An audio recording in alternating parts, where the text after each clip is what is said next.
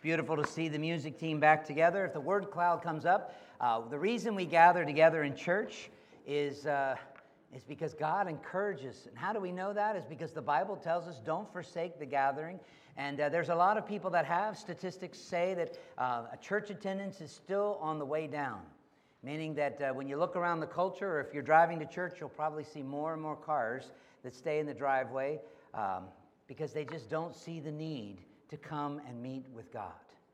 Um, my prayer is that we will never neglect that. We're a Bible believing church because the here is where the good news is. That's what the gospel driven is all about. It shows us that we have something that is a remedy for all the brokenness and it is forgiveness that we find in Jesus Christ. And because there is hope in the gospel, then we can see that it changes how we treat one another, how we care for the generations, how we'd like to see uh, children and grandparents as well as parents all worshiping together uh, to be able to get ready for our eternity with Jesus.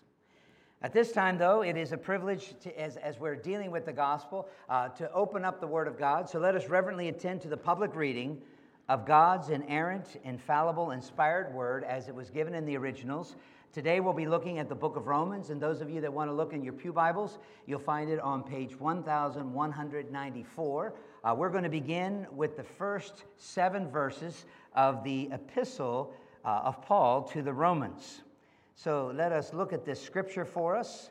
Uh, it is a fascinating text. Many times it's skipped over because folks are interested in the doctrines that he begins to expound, especially in verse uh, 18 and on. But all of these things are set up by the introductory words. This is God's word, Romans chapter 1, verses 1 through 7. Paul, a servant of Jesus Christ, called to be an apostle, set apart for the gospel of God, which he promised beforehand through his prophets in the Holy Scriptures concerning his son, who was, who was descended from David according to the flesh, and was declared to be the Son of God in power according to the Spirit of holiness by his resurrection from the dead, Jesus Christ our Lord. Through whom we have received grace and apostleship to bring about the obedience of faith for the sake of his name among all the nations, including you who are who are called to belong to Jesus Christ. To all those in Rome who are loved by God and called to be the saints, grace to you and peace from God our Father and from our Lord Jesus Christ. This is God's word. I'd like to read read it, and I'd like to highlight a couple of things as we go through the second time. Uh, this, this message today is focusing around the concept of a call, a calling. A lot of people don't know what a calling is. I think all of you have experienced it if you are a Christian.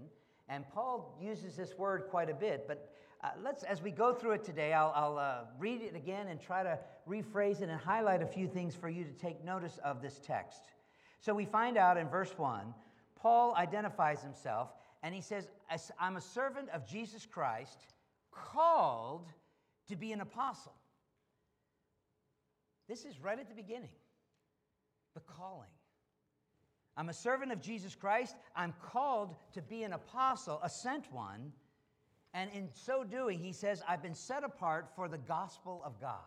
In other words, there's this thing called good news, the gospel, the euangelion. I've been set apart to it. In other words, from all the other things, this is what God's called me to, to be connected to. And then he explains the gospel of God, God's gospel. And in verse 2, he says, which God promised beforehand through the prophets in the scriptures. In other words, this good news is not new news.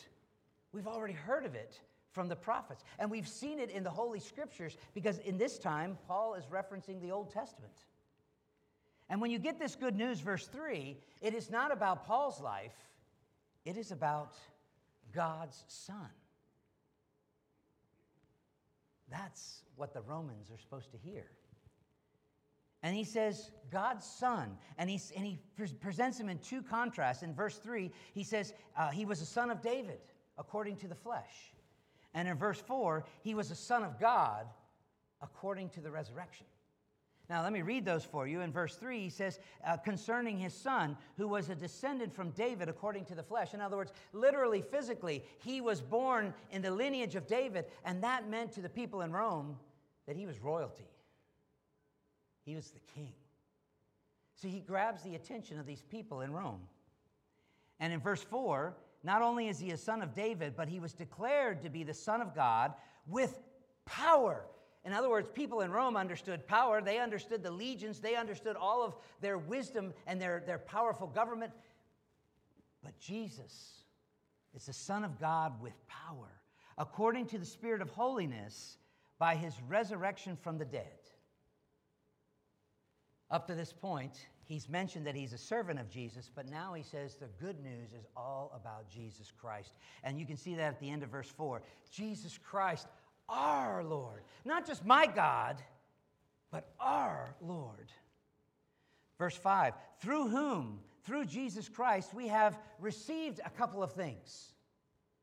He's given us the gift of grace, and He's given us in, in this apostleship, he says, uh, He's given me the calling of an apostleship to bring about the obedience of faith for the sake of His name, not just locally, not just in Jerusalem, but he says, among all the nations.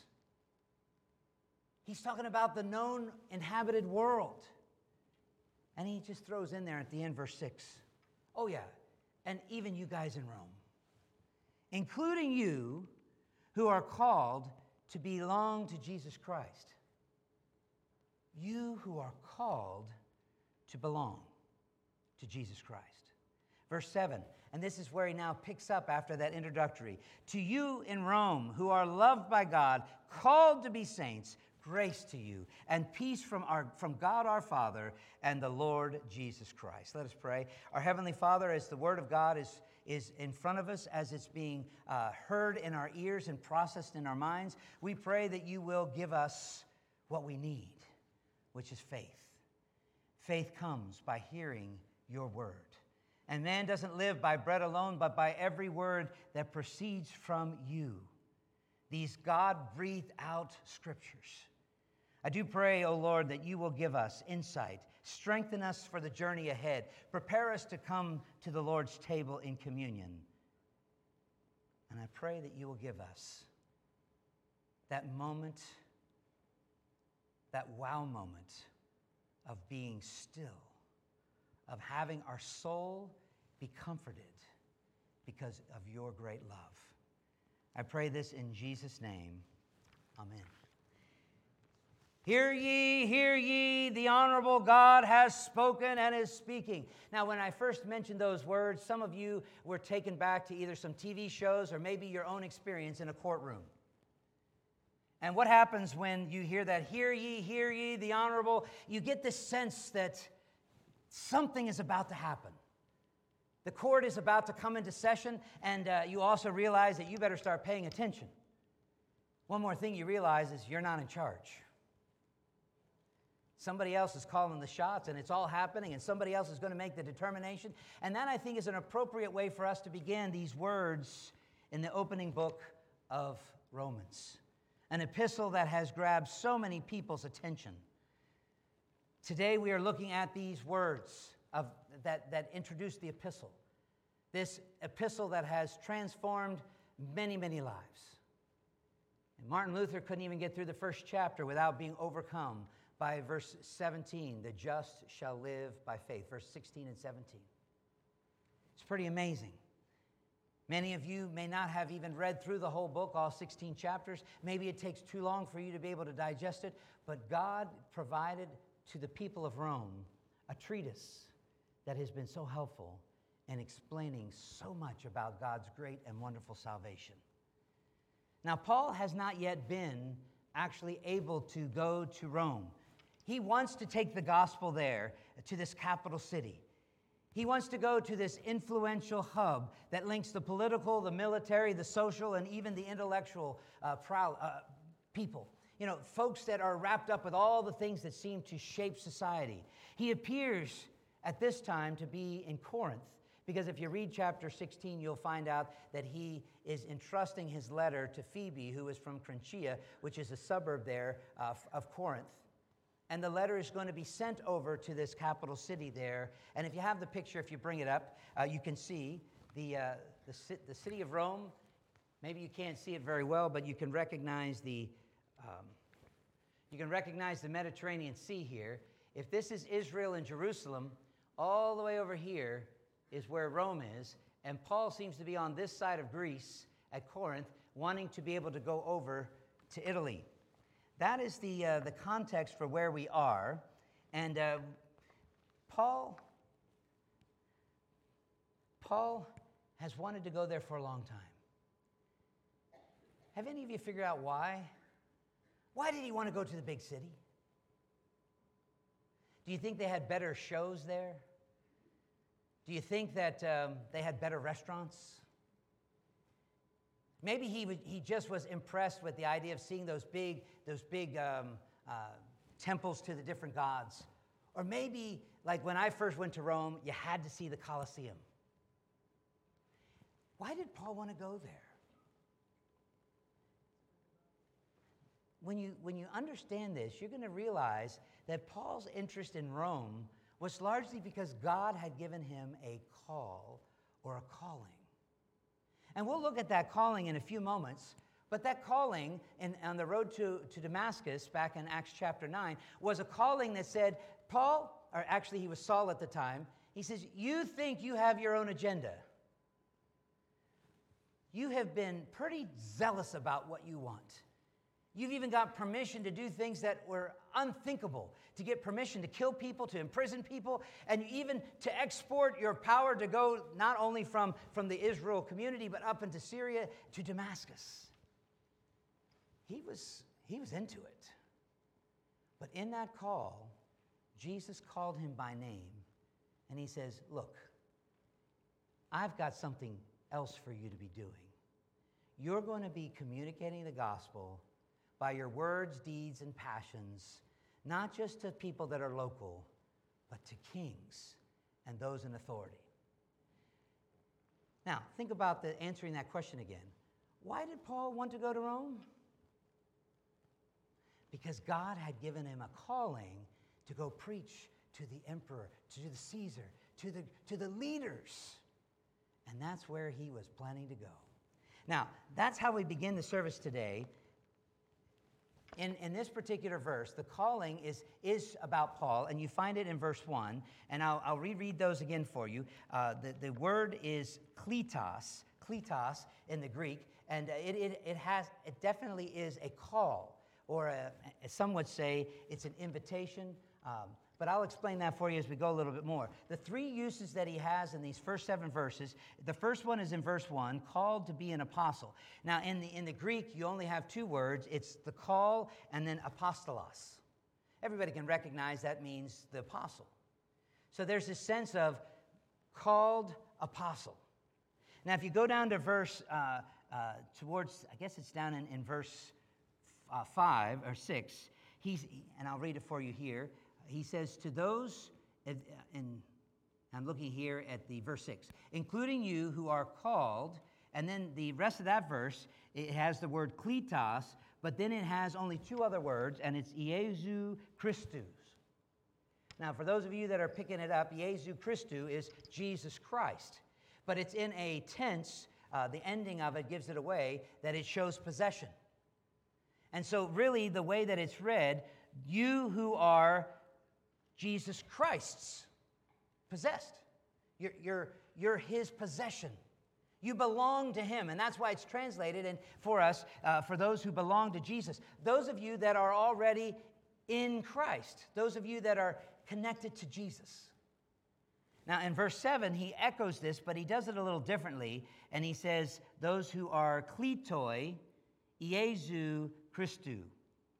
And uh, in this particular one, um, he ends up saying they are called, excuse me, in, in verse 7, they're called to be agioi, uh, agioi which has to do with, uh, it's, I mispronounced it, but it has to do with holy. And that's where you get the idea of saints, because saints are holy ones. Saints are not perfect people, but saints are the ones who are declared or set apart to be God's. They're, they're a particular group.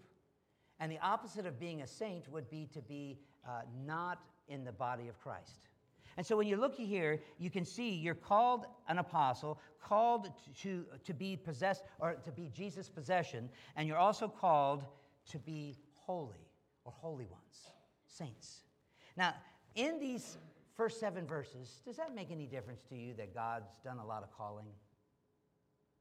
Well, I hope that you will see that as we go through the text today, that there's three aspects about this call. It is not self generated, that it is not self serving, and it is not self directed. So let's look at these very quick before we come to the Lord's table. This call is originated by God. It is not self generated. If you look back to verse 1, you're going to see Paul says, Hey, I'm not in charge. In verse 1, he says, I am a servant, I'm a doulos, I'm a slave of Jesus Christ. In other words, he's my master, I do his bidding. That's how he introduces himself to the elite that are in Rome. And then as he says, hey, I'm, one of, I'm on Jesus' team, uh, Jesus is my boss, he says, I have been called to the apostle status. This is the, the point I wanted to really drive home. What is a calling to be an apostle? Well, first of all, let's explain uh, that, that God is the author of this. And God had purpose back in Ephesians chapter 4 that once the uh, redemption had been accomplished on Calvary's cross, that Jesus would rise from the dead, and then he would rise into heaven, as we say, the ascension. And as he's going to heaven, in Ephesians 4, he says that he gave to the church leadership gifts. In Sunday school, we mentioned them by name apostles, prophets, pastors, teachers, evangelists. So when he is going up, he gives to the organization of the, uh, he gives to the organism of the church this organization. He says there's, an, there's a gift of the apostleship position. And so, Paul, now in the beginning of chapter one of Romans, he introduces himself to the people of Rome and he says, I have been called by God as the apostle. I'm the sent one. And then, as the apostle, I have been set apart for the gospel purposes. It's God's gospel. And so, as you look here, you can clearly see that he did not call himself, he was called by God. He Therefore, God is the one who gets all the credit and all the glory. And that's why we always want to finish to God be the glory, great things He has done, because God is the author and the finisher of the faith. If you go to Romans chapter 8, and I'll have that verse in front of me as well, you can see that the idea of the calling is something that is not outside of God's parameter, but in verse 28, you can see how it's clearly there. And we know that for those who love God, all things work together for the good, for those who are called. I don't know if you realize that the word called was in that wonderful prescription. Let me read it again now that you know that he's talking about a calling. For we, and, and, and he says in verse 28, and we know that for those who love God, all things work together for good. God orchestrates it together for his purposes, for those who are called according to God's purpose. In a sense, who's, do, who's doing the calling again? God is. And when you see this, you can say, wow, this is not just a flippant kind of thing. God is in the business of calling. Now, if you go on to verse 29 and 30, you can see that it's not done. For those whom he foreknew, he also predestined to be conformed to the image of his son. Okay, so you have these two actions. You have the foreknowledge, and then you have the predestining. That's an action verb there that God knew, and then he also predestined. And I also tend to say that when you have this foreknew, uh, this is a similar translation from, uh, from, the, from uh, the understanding of the pro life verse that says that in our mother's womb, He knew us. He formed our inward parts. God is keenly aware of who you are.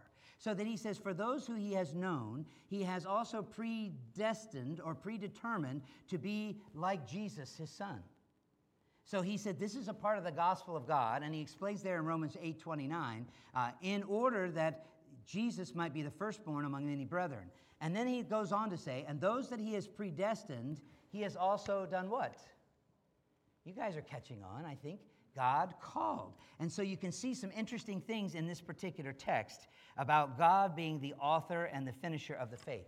Uh, in, in Philippians chapter 1, verse 6, in Philippians 1 6, he ends up just spelling out real clear to the people in Philippi. And, and as he does, and he says, and those uh, in Philippians 1 6, he argues that God is the beginner, that he who has begun a good work in you will complete it. So you can see who is the author and the finisher of the faith, as Revelation talks about. Uh, you can see that Paul is teaching over and over that God is the author and he is the one that does the call. Jesus did this in his ministry as well. He did. And you can look at how he called the disciples, and they would hear his voice and they would follow him. Now, how does God do this call? In John chapter 15, verse 16, you can hear it explained as he's looking at his disciples and he says, You did not choose me. He says, I have chosen you. So who does the choosing? God again is the one. That's why I said this is not self generated. God goes, and, and, and, and in, in John 15, 16, he clearly explains how I have chosen you, I have ordained you, I have commissioned you that you should go forth and bring forth fruit, and that that fruit should remain. It's really quite beautiful when you understand how God is big into ministry. Now, I told you I wanted to explain this call to ministry, and the best illustration is to have you turn to Acts chapter 9. In Acts chapter 9, you're going to find that this, the historical account of the call that came to our brother. Acts chapter 9, verse 3. Now, when Saul was on his way, he approached Damascus, and suddenly a light from heaven shone around him. And falling to the ground, he heard a voice. And basically, you're saying you hear a voice calling to him Saul, Saul, why are you persecuting me? And Saul responds, Who are you, Lord? Verse 5 And he said, I am Jesus whom you are persecuting. Now, it's really quite interesting how, in this particular calling, you can see that, that Saul did not initiate it, God did the major point that I wanted to deal with calling here before we make applica- further application is that God is the, is the one who knows you. God is the one who made you. He gave you a soul that would never die. You didn't generate it on your own. As I was in the hospital yesterday visiting, and there was a Doppler machine, and, and they were looking at, at uh, one of our church members' hearts as he's getting ready for surgery. And as the Doppler was going through, you could see the different chambers of the wall, and you could see the valves opening and closing. And it was just amazing. All the things that were going on inside the body that we could never see. We are fearfully and wonderfully made. And God knows it very well because He made us. And that's why when you understand that God is in a position to call us, how are we to respond? There's a cute little picture that I've seen on, on the internet. It's a picture of a cell phone. And uh, it's, it's almost like if you take this phone and you pop it up and it rings. I'm not going to have it ring for me right now. But if it were to ring um, and it had God on the front of it, um, would you pick up? Or would you hit, um, would you, the other one there, would you hit decline? Ring, ring, ring, ring. it's, it's really interesting when, when, the, when, it, when the shoe is put on you. You know, when God calls you, what do you do? You know, you hope it goes to voicemail? You know, now, having, having put that before you, um, we need to respond to God's call. Now, how much power do you have? Do you really have the power to reject God's call? It's kind of an interesting thing, and we'll find a little bit more as Paul explains this in the book of Romans. And, and some, some folks are going to be really adamant that they know everything. And then you're going to hear how Paul struggled in chapter 7. And you're going to also hear in Romans 9 how God is sovereign. It's really fascinating how it all is weaved together. It is. But when God calls, we do need to respond. Now, how did, again, let me just review a few people's responses. How did Saul respond when he was riding his horse and the bright light shone and he heard the voice, Saul! It's almost like the ring ring, ring, ring, ring. How did he respond? Who are you, Lord? Immediately, he was aware that God was real. Immediately, he was aware that he wasn't, that, Paul, that Saul wasn't God, he was Lord. And then he, he admits, I don't know you very well. Who are you? And, and the, this is very, very interesting for us because when God calls us, many of us don't want to respond. We think it's spam. And we don't have any problem in just declining it because we don't think that it pertains to us. Because my goodness, God's if, if God was going to get somebody, he'd get the professional people, right? Would he really call me? Would he really call you? This call is not self generated. In Isaiah chapter 6, you know that when he saw the Lord, the call from God was, Who will go for me? Who will represent me in this, in this fallen world? And what did Isaiah do? He fell on his face. He didn't even want to pick up because he, was, he knew that he's in the presence of a holy, holy, holy God. It's really interesting. When finally his lips are touched, kind of somebody helped answer the phone for him, and he says, Here am I, Lord, send me. If you go to Matthew chapter 4, verse 20, you can see when Jesus was looking at these disciples and they didn't get to see him in his full glory and regalia yet. Jesus has just been this guy that was born in Bethlehem. He was raised up in Nazareth. He is a carpenter's son. You know, he's, he's been almost kicked out of, of, of the whole Nazareth region because he, he claimed to be the Son of God. And now they're looking at this Jesus character. And He says, You, you, follow me. What did they do in response? Oh, Lord, we got to bury our dead, right? No, that was a different illustration. If you look at chapter 4, verse 20, you're going to see immediately, immediately they followed him. When they heard the call, there was no other place to go. I quoted from John chapter 6, verse 67 and through 69 last week that, that when other people were leaving, Jesus said, Are you going to leave as well? No. Peter said, We've heard the call. Peter was saying, You are the Christ. You're the Son of the living God. There's no other place that has the words of eternal life. And so he said, I will follow. And he did. Now, I wanted to make the point that this, this call is not self generated. God is the author of it. Secondly, God is, or this call is not self serving. The purpose of the calling is to advance God's agenda. Now, the reason why God calls is not because he's tired and he says, you know, I'm old now. you know, sometimes I feel like that when, when I'm unpacking the car or something. You know, I wish we had a few more kids around, they can help move stuff. You know, does God call you because he's tired and weary because he's gotten so old? And the answer is no. The reason why God calls people, why he did then and why he does now, is because he has an agenda and a purpose to accomplish. Now, where do we see this purpose? If you open your Bibles, look at verse 5 of chapter 1. Uh, Romans chapter 5, verse 1. This is part of the introductory words. Uh, as he explains it to the people, he says, There is a purpose it is the means that God has chosen us because we are to not just deal with people and say, oh, well, and go on our way. We're actually supposed to see some change in the life of people. Romans chapter 1, if you, if you, if you see it there, it's pretty fascinating, the, the Greek terms even for it. He says uh, in, in verse 4, and was declared to be the Son of God in power according to the Spirit of holiness uh, because of the resurrection. Then in verse 5, through whom we have received grace and apostleship, and this is the purpose to bring about the obedience of faith. The obedience of faith. Now, a little bit humorously, do you think he's telling us that we need to be good pet owners and make sure that our, our pets know how to do their business in the right places at the right times? You all know that this is not talking about animals. Who is supposed to have obedience of faith? Um, do you think you are? Let me read it again.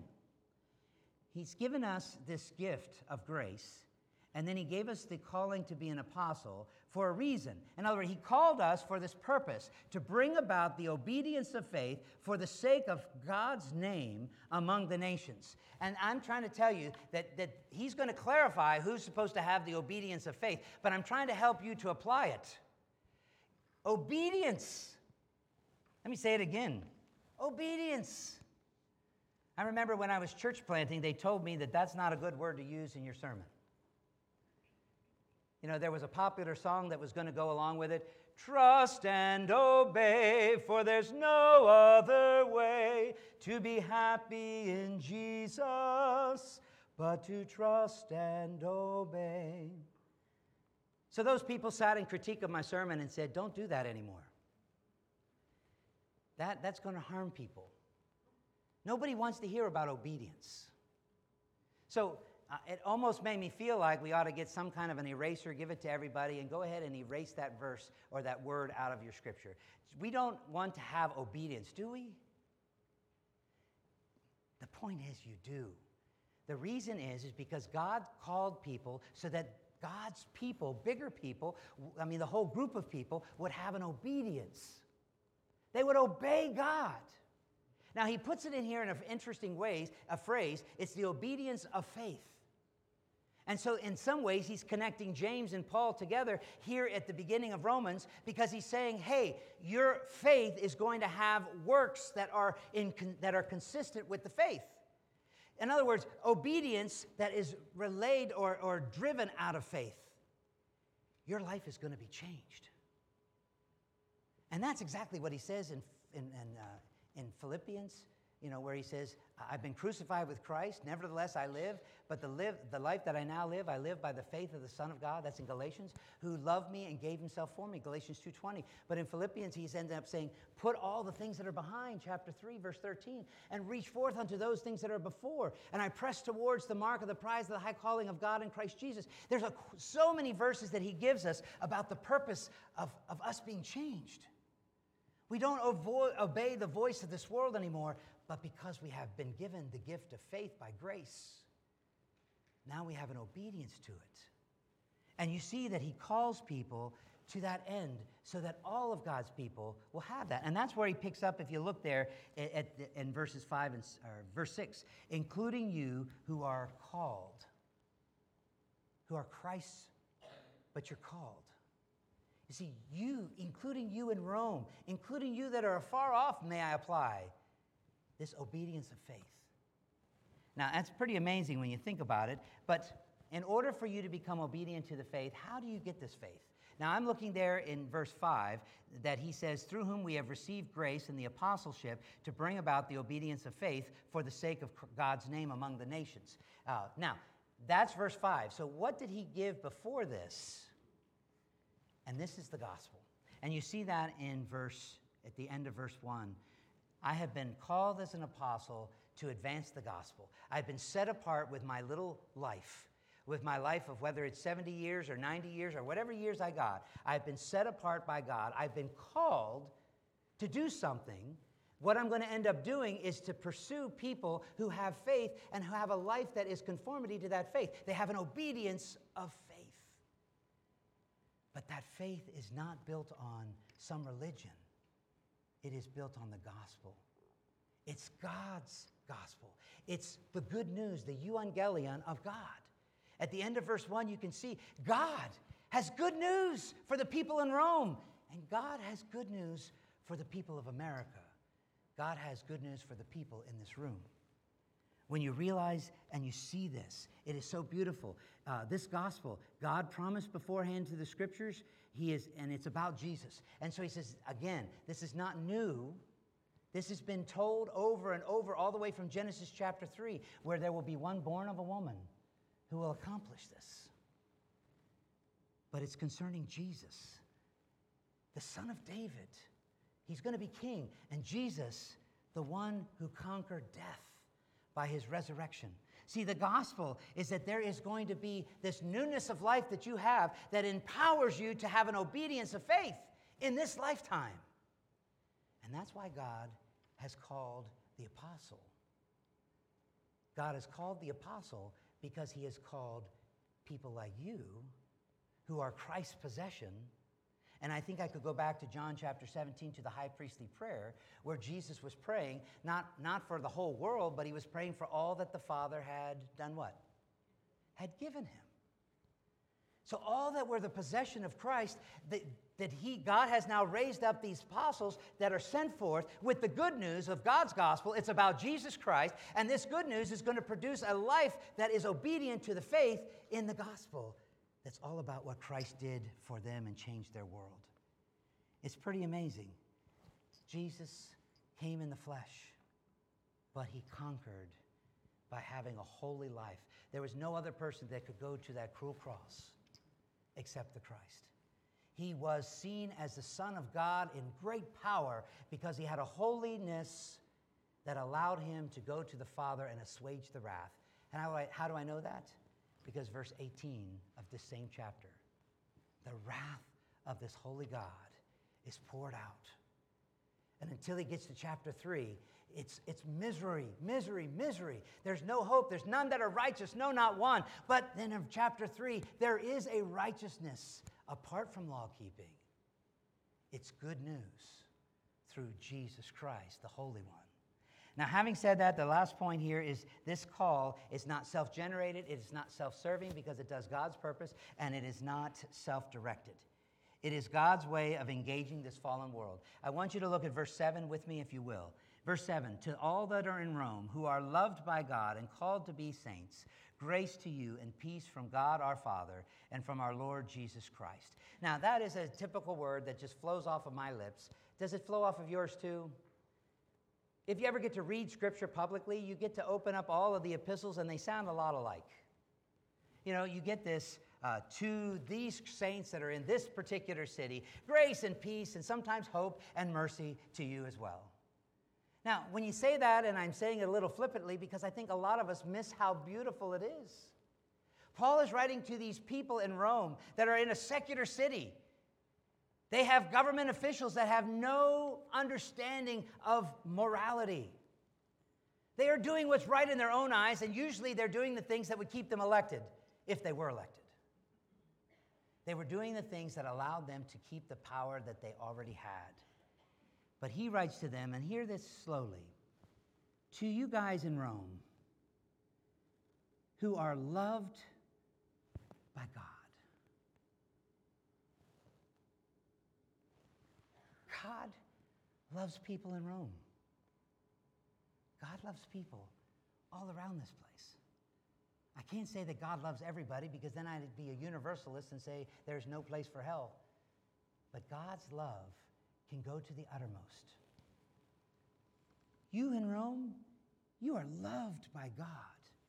And because God loves you, He calls you to be His saints to be holy ones, to be not just in Rome, but set apart from the sinners in Rome, to be the holy ones in Rome. God has loved you, God has called you, and because He has done those things, then He opens up and He says, There's grace for you, and there is peace for you. And it comes from the triune God. He mentions the Father and He mentions the Son and it's applied by the Holy Spirit. I know that because in Romans chapter 8, we get the affirmation of what the Holy Spirit does in our lives. But he says, You don't get what you deserve at the middle of verse 7. Because God loves you, because God has a love for you, he has called you, he is extending a call to you. When God calls you, I've already mentioned, you're supposed to answer. But in Romans chapter 10, verse 14, if you'll turn there, you'll see it. There is a response that you're supposed to have when God calls you. Romans chapter 10. He's making an argument about some of the other Jews that he's dealt with. But in verse 14, how then will they call on him of whom they have not believed? Okay? Because in verse 13, he has quoted the prophet Joel and also uh, Peter's repetition of it in Acts 2. Uh, but he said, For everyone who calls on the name of the Lord shall be saved. This message is about calling. So, this is an interesting twist on it because now instead of God doing the call, people are doing the call. They're supposed to call upon the name of the Lord. And in verse 14, he says, How can you call on him if you have not believed him? If you have no faith in God, there's no way you're going to be calling on God. And he goes on to ask another question And how are they to believe in him of whom they have never heard? If you have never heard God's voice, if you've never heard the word of God in your heart, there's no way that you can, can call out to him because you don't know he's even there. You don't know where he is. In verse, uh, at, the, at, at the end of verse 14, and how are they to hear without somebody proclaiming or preaching. How are they to preach unless they are sent? That's the root word for apostolos, for apostle. You see, God is in the business of calling people to take the gospel to the ends of the earth, And in Romans 10, he says, Boy, you have beautiful feet when you are one that God has called to pass the good news on. This is not self directed, God does it. The love of God is, is, is at the starting point. John 3:16 is a great place. For God so loved. And because he loved, he initiated all of this. We didn't initiate it. We have all this grace comes to us, which he says, grace to you in Rome. Why do we get this, this undeserved favor? Is it because we're good looking? Is it because we put extra offering in uh, during December? Why does God give grace? Well, let me tell you, if you think that you can give me an answer that has anything to do with you, you don't understand grace. Grace is unmerited favor. Hey, you people in Rome that God has called, it's because He has love for you. And love changes it all. And that's why uh, instead of having punishment, uh, you're going to find that He says, uh, grace to you and peace. Now, do you know anything about peace? I've been doing some counseling with some folks recently, and some of them said, Well, I don't have peace about that. And I really had kind of new counsel, but I, I don't like to tell you that that's a good phrase because that doesn't match up with Scripture. And all of, if I were to ask you, do you have peace about all your decisions? And all of you are going to say, well, probably not. Uh, so let me challenge you don't use the word flippantly of peace. Okay, Romans chapter 5, which is, he's going to explain peace. So let me show you a little bit of a glimpse of what's coming. In chapter 5, verse 1, you can see, therefore, since we have been justified by faith, we have, we have peace with God. Now, that is so cool when you realize that when Paul writes it to the Romans and he says, Hey, I've been called to go take this gospel, God's gospel, to people all around the world, including you. And he says, Hey, don't you realize God loves people like you? And he has called you to be his. Or he's already elected you, so you should be his. And then the next thing you know, he says, Grace now to you guys in Rome, and God's peace to you in Rome. Because the peace of God is not achieved by any kind of social justice or by any kind of manipulation. Peace comes because you've been declared righteous according to the text.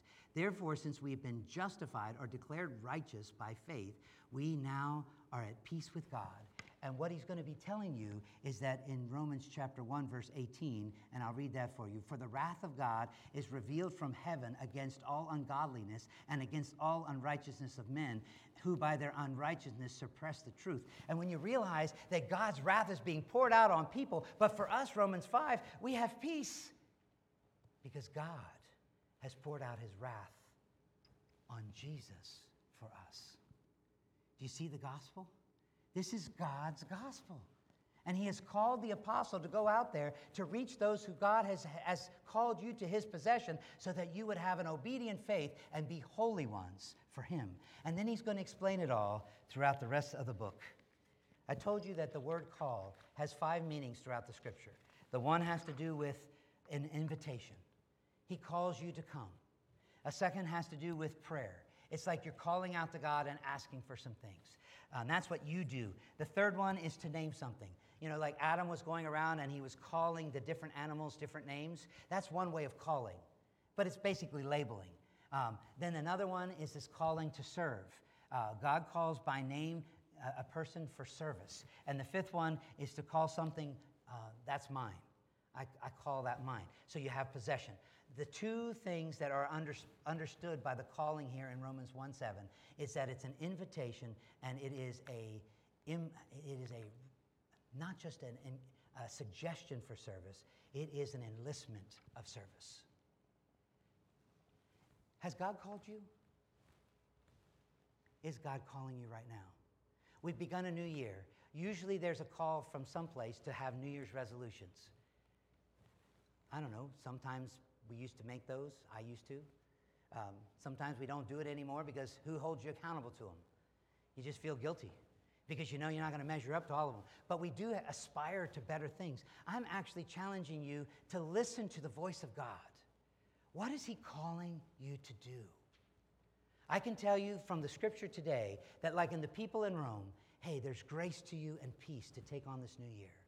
because there's no more condemnation to them that are in Christ Jesus. So you have his peace already. So the grace is that God is giving you a purpose in this life. Is he sending you out to communicate the gospel by your words and by your deeds and with passion to your neighbors, to yourself, and even through our missionaries to the world, to the ends of the earth, so that the wonders of God's grace in Christ might be known.